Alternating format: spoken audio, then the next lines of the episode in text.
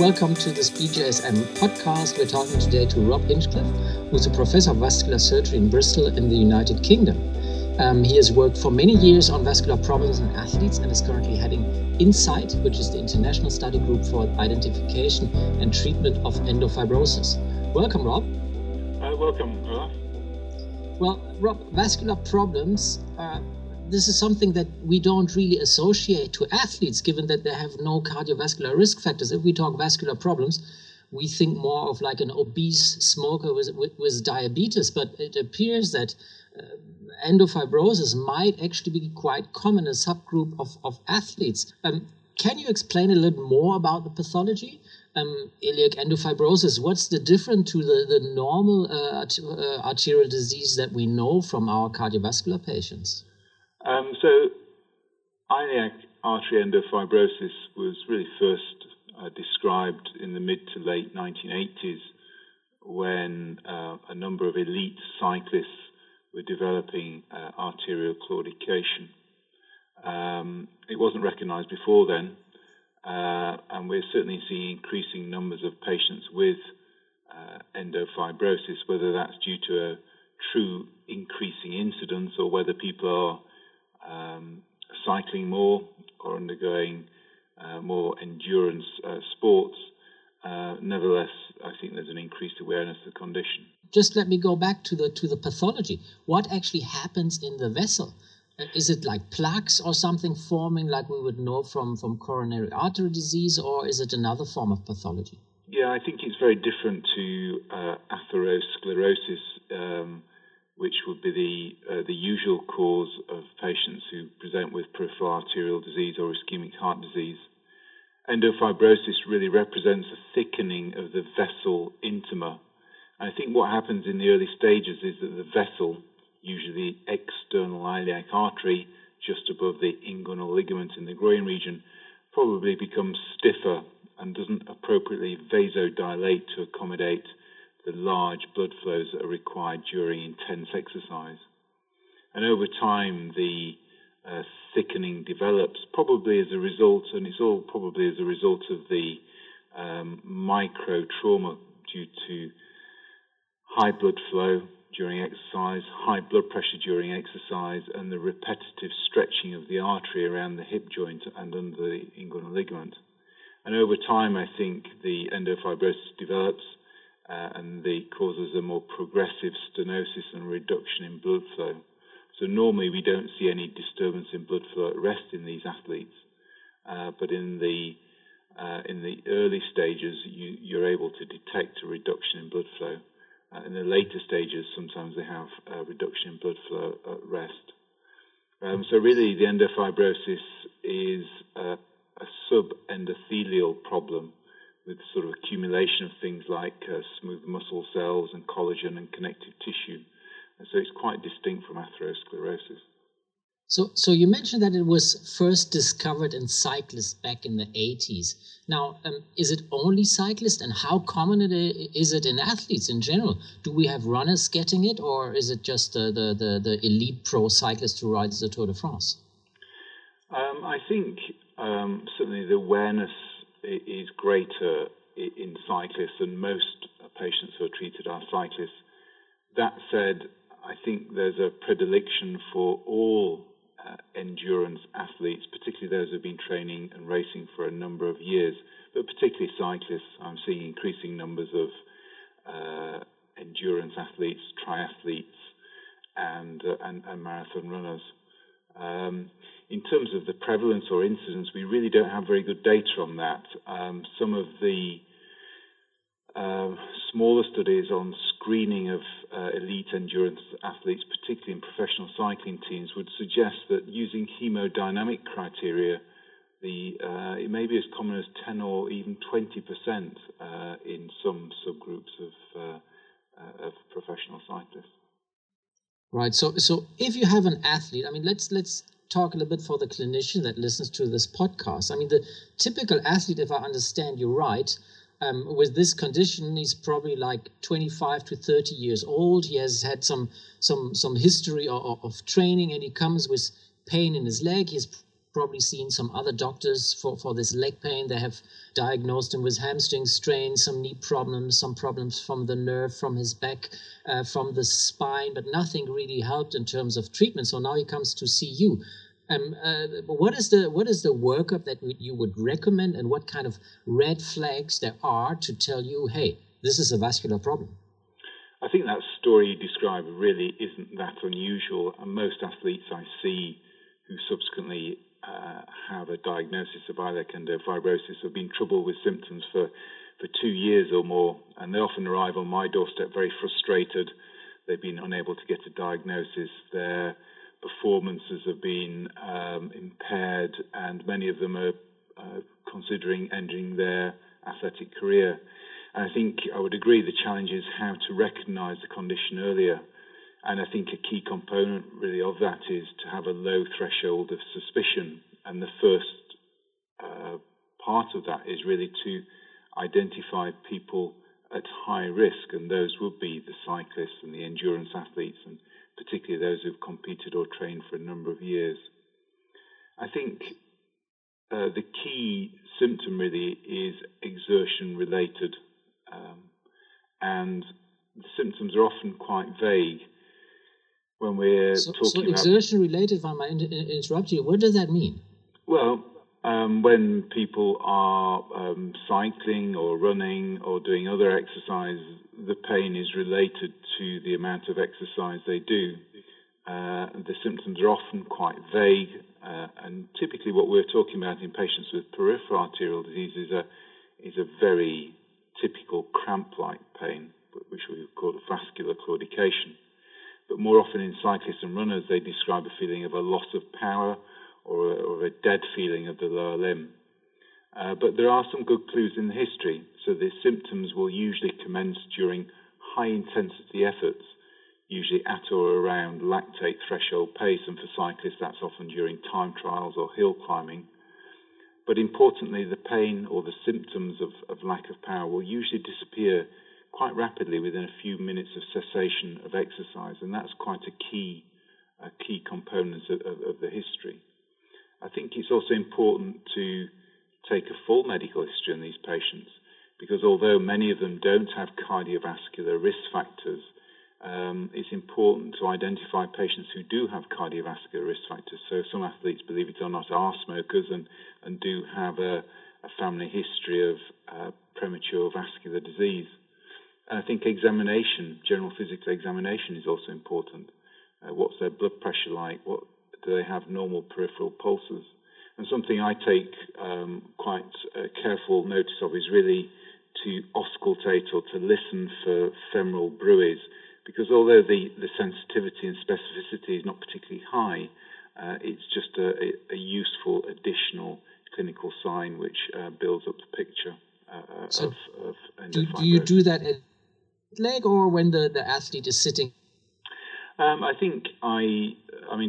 Typically there are two positions, so in the supine position and in a flexed position.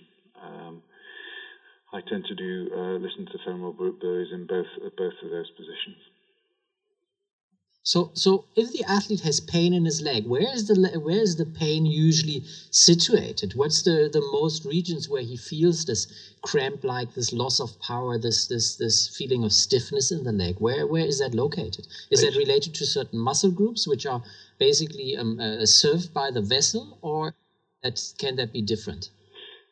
Well, I think typically it's quite vague, and you have to appreciate that the majority of cases of endofibrosis are located within the external iliac artery. So the majority of blood flow to the entire lower limb comes from the external iliac artery. So therefore, you can get symptoms throughout the muscle groups, and it's quite typical to have pain throughout the muscle groups. Typically in cyclists, it's more related to the thigh, but can involve the calf as well. And much less commonly involves the buttock as well. And if the buttock's involved, then you're clearly thinking about disease which may be higher up, typically in the common iliac artery. But endofibrosis is much more typical in the external iliac artery. So let's say we have now this athlete with the typical symptoms. He has the pain in those locations. You have auscultated him. He has the vascular brood. He might have some differences in blood pressure between the two legs. What is now the next steps in the workup? What investigations do you recommend to further get the diagnosis nailed down? Well, I think the key tests really in the management and the diagnosis of this condition is the exercise test. Many arterial tests in these patients are actually normal at rest, be it MR angiography, CT angiography, digital subtraction angiography, duplex ultrasound, will all be, in many of these patients, actually normal at rest. So what you're trying to do is to unmask the arterial problem. And to do that, you have to exercise these patients. And really, the best way to exercise them is to get them onto their bike if they're a cyclist, or get them onto a treadmill if they're a runner, and to exercise them until they have the pain, until they reproduce the symptoms. And you will have measured their blood pressure in their brachial artery and in their arteries at the ankle, so the posterior tibial artery and the anterior tibial or dorsalis pedis artery will have been done prior to exercise. You exercise them, increase their blood flow, and try to unmask this stenosis when they have the symptoms. And then it's very important, as soon as they get the pain, to then get them from the treadmill or the bike immediately onto a couch in the supine position and to retest the pressures. And it's important not only to measure the blood pressure at the ankle, but also to measure the brachial blood pressure, because these patients will be very hypertensive when they exercise. Most of them will have a brachial blood pressure in excess of 200 millimeters of mercury. So it's possible to be falsely reassured by blood pressures in the ankle, which remain unchanged. But actually, in many athletes, the blood pressure at the ankle will go up. So you need to be able to measure an ankle brachial pressure index, so the relationship between the blood pressure at the ankle and the blood pressure in the arm, and that's the key diagnostic test. Do you look for difference between the two legs as well? I think there are two. There are a number of things that I look for, and certainly members of the INSIGHT group, who are a group of interested clinicians with some experience of this problem. We're looking for two things. One is a difference between blood pressure in both limbs, and also a difference in blood pressure or ABPI in the limb pre and post exercise. Now, there is some controversy about exactly what level of blood pressure or blood pressure change constitutes a diagnosis of endofibrosis, but certainly something in the region of in excess of 20 millimeters of mercury blood pressure drop, absolutely, either between the limbs or in the limb that has the symptoms, will be an indication that this patient could well have endofibrosis. Now, if we now have diagnosed the pathology with these means, now, what are the possible treatment options? I assume that if there's some kind of stenosis and a cardiac stenosis somewhere, you put a stent or you do some bypass surgery or something. Would that be the same approach for the iliac artery? There are a number of factors to take into account, and we can talk a little bit about the natural history, because that's important. But if we assume that we're going to go ahead and treat the condition, and I think that's a big assumption, and we can talk about that, but really the options are to do nothing or to fix it. So what happens if you do nothing, if you just wait? That's a very important point, I think. The natural history of the condition is not very well understood. The current consensus seems to be that if you continue to train or exercise at the same intensity, in most patients, it seems that the symptoms are progressive and the disease is progressive. However, that doesn't invariably seem to be the case. And there are certainly some patients with relatively mild symptoms who will remain quite stable over a number of years despite continuing to exercise. So can you change your bicycle position so that the flow is a little better in the arteries? Would that work or not? That is reasonably controversial. Some people have suggested that changing position on the bikes, either by changing crank length or adopting a more upright position, improves patient symptoms. I don't think there's any robust evidence to underpin that, and a number of cyclists will try to find ways to recruit other muscle groups, for example, using more of the gluteal muscles to try to improve their power output. And I think if cyclists can find ways to deal with that, then that's fine. But in reality, I don't think there's any good evidence that changing position per se improves the blood flow through the external iliac artery. So let's then come to a little bit to the interventional therapies. Now we have this multi-million cyclist on a big contract, and obviously has the condition, and stopping his career or training less is not an option. So what therapy can you offer him? Well, I think the first discussion that needs to be had with any athlete is really about the natural history of the condition, because for a number of athletes that I see, they're coming towards the end of their career, and any vascular procedure carries attendant risk.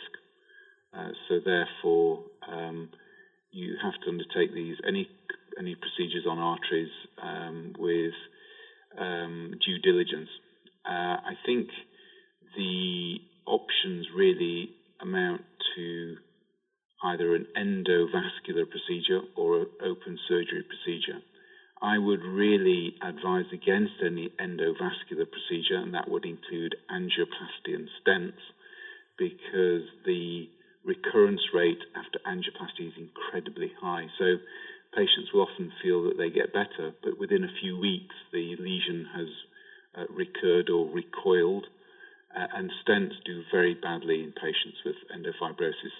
The external iliac artery has a lot of motion within it, and stents are not really able to deal with that motion. And there have been a large number of patients who've ended up with fractured stents, and that's a real problem. So I would advise against any endovascular procedures. The most appropriate approach, if you're going to repair these arteries, is to perform open surgery, and that involves removing part of the lining of the blood vessel, and that's called an endarterectomy. That removes the stenotic area of disease, and to make the artery wider, and that's called a patch angioplasty, and to do that we usually use a vein from the inner aspect of the thigh called the great saphenous vein. So the artery is cored out, for want of a better word, and widened, and that's able to increase the blood flow to the lower limb. Right, so that sounds like a big surgery. What's the duration? When can the athlete return to sport after such a surgery? And is there any data on long-term outcomes of these surgeries yet? You're exposing our lack of robust data, and that's a great concern, I think, for all athletes and for all healthcare professionals, because a number of athletes have been subject to these quite big operations without any robust long-term data. Certainly, the majority of patients, and we're talking probably about 80% of patients, seem to resume their athletic careers at a level which was greater than they had prior to surgery. But we don't have any data beyond 4 or 5 years, so that's a concern. It is big surgery and does carry risk. The typical amount of time to perform the procedure will be 2 to 3 hours, and patients will be in hospital for somewhere in the region of 2 to 4 days after the procedure. Most athletes, I would suggest, would probably anticipate requiring 3 to 6 months out of competition to make a full recovery. And the recovery process has to be a slow one, because there are risks if you start to exercise too soon, that the patch hasn't settled, and bleeding is a potential risk, as is infection. So it has to be a very slow and methodical recovery. Now, I know that a large part of the audience is now worried because many of them are riding their bikes. You know, there's lots of mammals out there. So is it only for the elite cyclist, or do sub-elite athletes and older athletes who just ride their bike on the weekend, do they get it as well? Well, they say cycling is the new golf, and there are lots of middle-aged men in Lycra wanting to cycle. And certainly we're seeing increasing numbers of middle-aged men with the... with the condition, a number of these guys, and it's typically men, because probably about 85% of patients with the condition are men, will often be training at quite intense levels and will have trained for quite a number of years. It's important to differentiate endofibrosis from atherosclerosis in those older patients. But the key question is whether it's justifiable to subject these patients to what constitutes quite a major intervention for a lifestyle choice, because they will have other jobs and this is not their method of income. So I tend to suggest for most of those patients, unless they have very severe disease, that simply stopping cycling is the most appropriate first step in the management, because of the risks of procedure and the uncertain long-term outcomes. Now, Rob, one last question to close this podcast. What don't we know about the condition? Where do we need to go? Because you mentioned it's only been discovered back in the 80s. You know, there's not much long-term data on the outcome of the surgery. Where is the need for research in the area? Well, I think it's very concerning, the lack of data that we have. And we have major limitations in our understanding of the condition. And I think it's really the responsibility of healthcare professionals like vascular surgeons and also of the UCI and cyclists themselves to support research in this area. And I think we've taken one step forward with the development of the INSIGHT group, the International Study Group for the Identification and Treatment of Endofibrosis. And we've tried to produce some sort of consensus on the diagnosis and management of the condition. We've brought together a number of international experts on the condition. And our next step is really to standardize our approach to the condition and to publish our outcomes on the condition, because we really have a paucity of data on the outcomes. And I think if we're subjecting young, fit people to very major vascular interventions, and these interventions are really for generally speaking, non-limb and non-life-threatening conditions, I think we need to have more robust data before we subject these young, fit, healthy people to big operations. So we need more data on the natural history of the condition, and we need more data particularly on the long-term outcomes of surgery for the condition. Well, thanks, Rob, for this insight, if I might say, and thanks, everybody, for listening to this podcast for the BJSM. Remember, you can download the free app, which makes it very easy to save the podcast and listen to them during these long train rides or car rides to work. And thanks again for listening.